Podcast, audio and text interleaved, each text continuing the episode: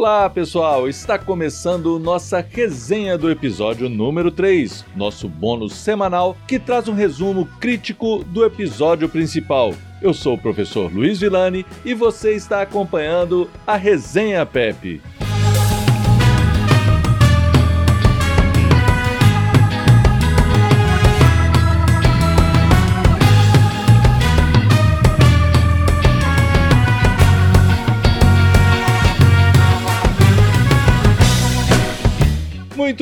Muito bem, no episódio número 3, apresentamos o processo de organização do intercâmbio profissional nos Estados Unidos, destacando-se o desenho básico, a estrutura, os objetivos, a imersão cultural e a organização da política dos Estados Unidos. Vimos que desde a primeira atividade em nossa programação, um city tour pela cidade de Washington, a organização buscou nos apresentar de forma clara a cultura americana e nos propiciar uma verdadeira imersão a essa. Não seria possível ou não teríamos parâmetros suficientes para podermos dialogar com a realidade brasileira se não tivéssemos um conhecimento básico sobre os princípios que norteiam o funcionamento político dos Estados Unidos.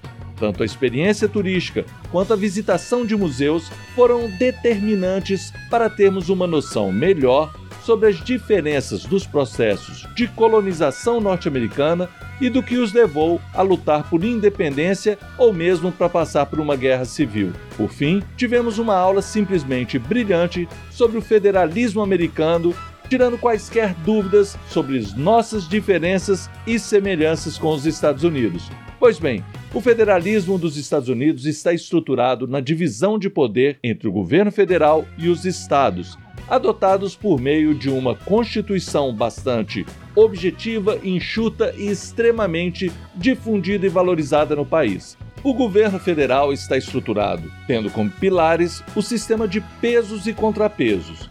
Neles, os poderes executivo, legislativo e judiciário são independentes e se controlam. Aqui observamos algumas similaridades com o Brasil, que também é uma república federativa implantada com a proclamação da República em 1889, exatamente 100 anos depois da implantação do modelo americano, inspirando-se inclusive no sistema de pesos e contrapesos adotados nos Estados Unidos. Mas o que poderia ser uma modernização de um sistema implementado com um século de diferença parece que não avançou tanto quanto no país que os inspirou. Realidades distintas, obviamente, tanto de colonização quanto das estratégias de ocupação do país, mas nosso modelo tem patinado para se estabelecer um controle mais transparente e objetivo, assim como nossa população não tem muito discernimento sobre os princípios da nossa Constituição Federal, nem do próprio sistema federativo ou mesmo da divisão dos poderes. Aqui no Brasil, percebe-se a concentração tanto de poder quanto de conhecimento sobre esse. Ficou muito claro no intercâmbio que os americanos compreendem melhor as suas leis e sua carta magna, a Constituição. Temos até princípios constitucionais muito claros, mas não vemos a menor difusão dos princípios fundamentais. Não se vê um trabalho de disseminação da nossa Constituição. Outra questão que chamou a atenção é a divisão dos recursos entre o governo federal e estados, o chamado Pacto Federativo. Lá há uma maior desconcentração dos recursos do governo federal para os estados, o que é bem diferente no Brasil e que traz dificuldades do nosso povo discernir sobre quais são os papéis de prefeitos, governadores e do presidente da República. Pense aí você, até quando um é responsável por determinada ação? Isso está claro para você? Muitas vezes não sabemos de onde vêm os recursos, as devidas responsabilidades de cada esfera de poder sobre esses recursos e há inclusive cobranças indevidas por ignorarmos esse sistema. Na realidade, aqui no Brasil optamos por concentrar mais poder no âmbito federal, e isso é confundido como poder exclusivo do Executivo Federal, o que impacta diretamente as administrações locais e a luta dos congressistas em puxar a sardinha para sua brasa. Sim, nosso sistema vira um verdadeiro balcão de negócios por emendas parlamentares para que cada um possa direcionar recursos para os seus chamados currais eleitorais. Na minha opinião, objetividade 0, subjetividade 1000 e mais limitação em transformarmos essa realidade que só se repete a cada gestão. Os municípios, inclusive, possuem dificuldades técnicas de cumprir os requisitos mínimos para conseguir os recursos. Acabam dependendo dos governos dos estados, que possuem melhor estrutura técnica para apoiar e assumir projetos que possam repassar posteriormente para esses municípios. Mas como sucateamento e dependência dos recursos federais, a administração estadual também vem cada ano sofrendo com maiores dificuldades para dar o apoio necessário aos pequenos municípios. Há inclusive um grande esforço do governo federal para estabelecer critérios mais justos de partilha, considerando as gritantes diferenças socioeconômicas de todo o país. E esse é um grande problema, cuja resolução é muito complexa e a cada dia torna-se ainda mais complexa. Fato é que os grandes municípios acabam por ter mais condições de obter recursos e a conta nunca fecha. O desajuste é permanente, as capitais continuam crescendo, já sem espaço para isso, e temos feito muito pouco para desconcentrar essa realidade que sobrecarrega regiões metropolitanas e reforça a desigualdade em diversos setores por todo o país. Voltando ao intercâmbio, Washington parece que foi desenhada para ser um museu a céu aberto. A história do país está em grande parte contada em seus museus, nas ruas, nos monumentos espalhados pela cidade. Brasília também é considerado um museu a céu aberto, mas predomina como um museu de arte. Focamos mais na arquitetura e poderíamos ter sido mais ousados ao trazer a história do Brasil para Brasília. Não precisávamos deixar de lado a arquitetura não, mas deixamos alguns personagens de lado. E isso fragiliza nossa identidade e identificação em relação à nossa história e à história da nossa capital. Mas sempre está em tempo de se resgatar isso. Outro fato marcante é que o professor doutor Steven Billett, além de ser o diretor do mestrado em questões legislativas do Programa de Gestão Política da Universidade George Washington, trabalhou também como lobista de uma das maiores empresas multinacionais de telecomunicações junto ao governo e ao Congresso americano.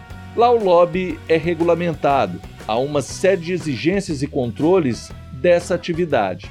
E o Dr. Billett nos confessou que, mesmo assim, não se orgulha de grande parte dos serviços que prestou quando consideram-se os interesses do país e não das empresas em que ele trabalhava. Algo muito interessante para avaliarmos do ponto de vista de como ocorre o lobby no Brasil. Lembrando-se que aqui o grosso dos nossos recursos estão concentrados em Brasília. Hoje, temos clareza que absolutamente todos os processos de corrupção que envolvem os grandes inquéritos e condenações das operações do Ministério Público, da Polícia Federal ou mesmo da Polícia Civil em nosso país, impliquem atividades de lobby.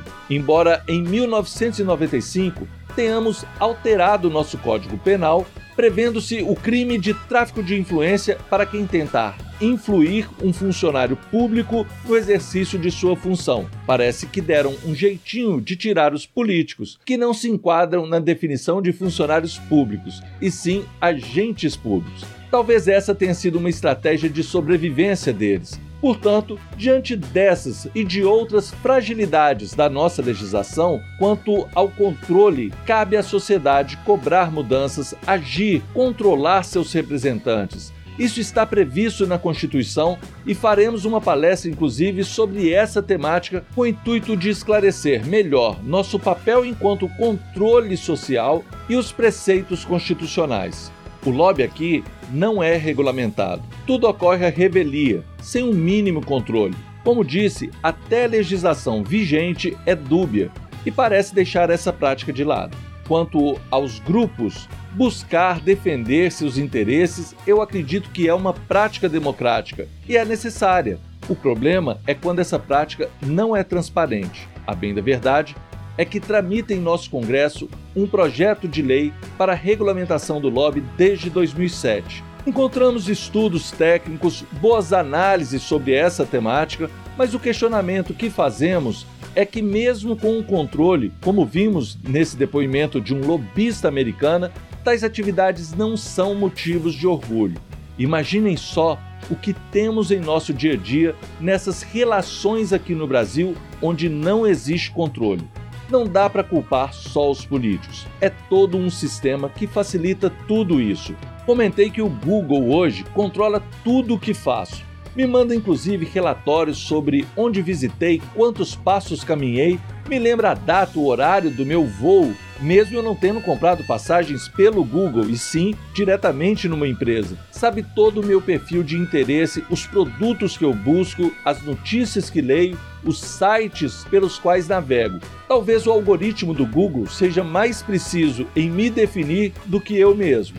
E a partir daí, questiono se não seria possível desenvolver um algoritmo similar para controlar nosso sistema. A esse tipo de relação, o que gera relações espúrias, claro que defendo nossa privacidade e liberdades, mas autorizei o Google a ter todo esse acesso ao aceitar os termos e condições de absolutamente todos os produtos deles que eu uso. Aos candidatos, seria então possível assinar um termo de compromisso com a transparência no país. Nesse caso, quem quer ser político iria se submeter a um controle rigoroso. Isso me deixaria mais tranquilo, pelo menos, quanto aos reais interesses de determinados políticos milionários que se assujeitam a salários menores no Congresso, tudo em prol da coletividade, de seu compromisso social. Será? Olha, não estou afirmando que deveríamos ceder a esse nível de controle de forma automática, mas que precisamos discutir propostas mais modernas, efetivas e inclusive mais baratas, pois tecnologia para isso tem de sobra. Percebi também que a grande diferença em relação aos direitos sociais e civis nos Estados Unidos e Brasil é o nível de compreensão destes. Quando a população compreende como funcionam os seus direitos, ela se apropria com maior naturalidade dos termos da lei. Para garantirmos efetivamente nossos direitos aqui no Brasil, creio que demandaria conquistar o apoio popular, sensibilizar a população e fazer nossos direitos serem de fato apropriados e cobrados por toda a sociedade. O melhor caminho a se seguir é sensibilização, formação e conscientização.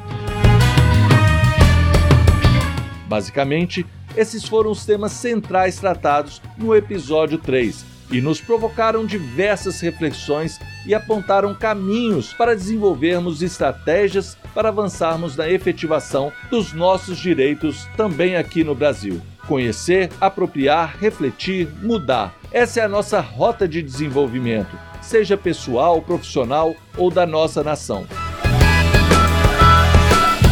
Continue nos acompanhando para pensarmos juntos alternativas que nos tornem melhor e favoreça o desenvolvimento de todos nós. Um grande abraço e até mais!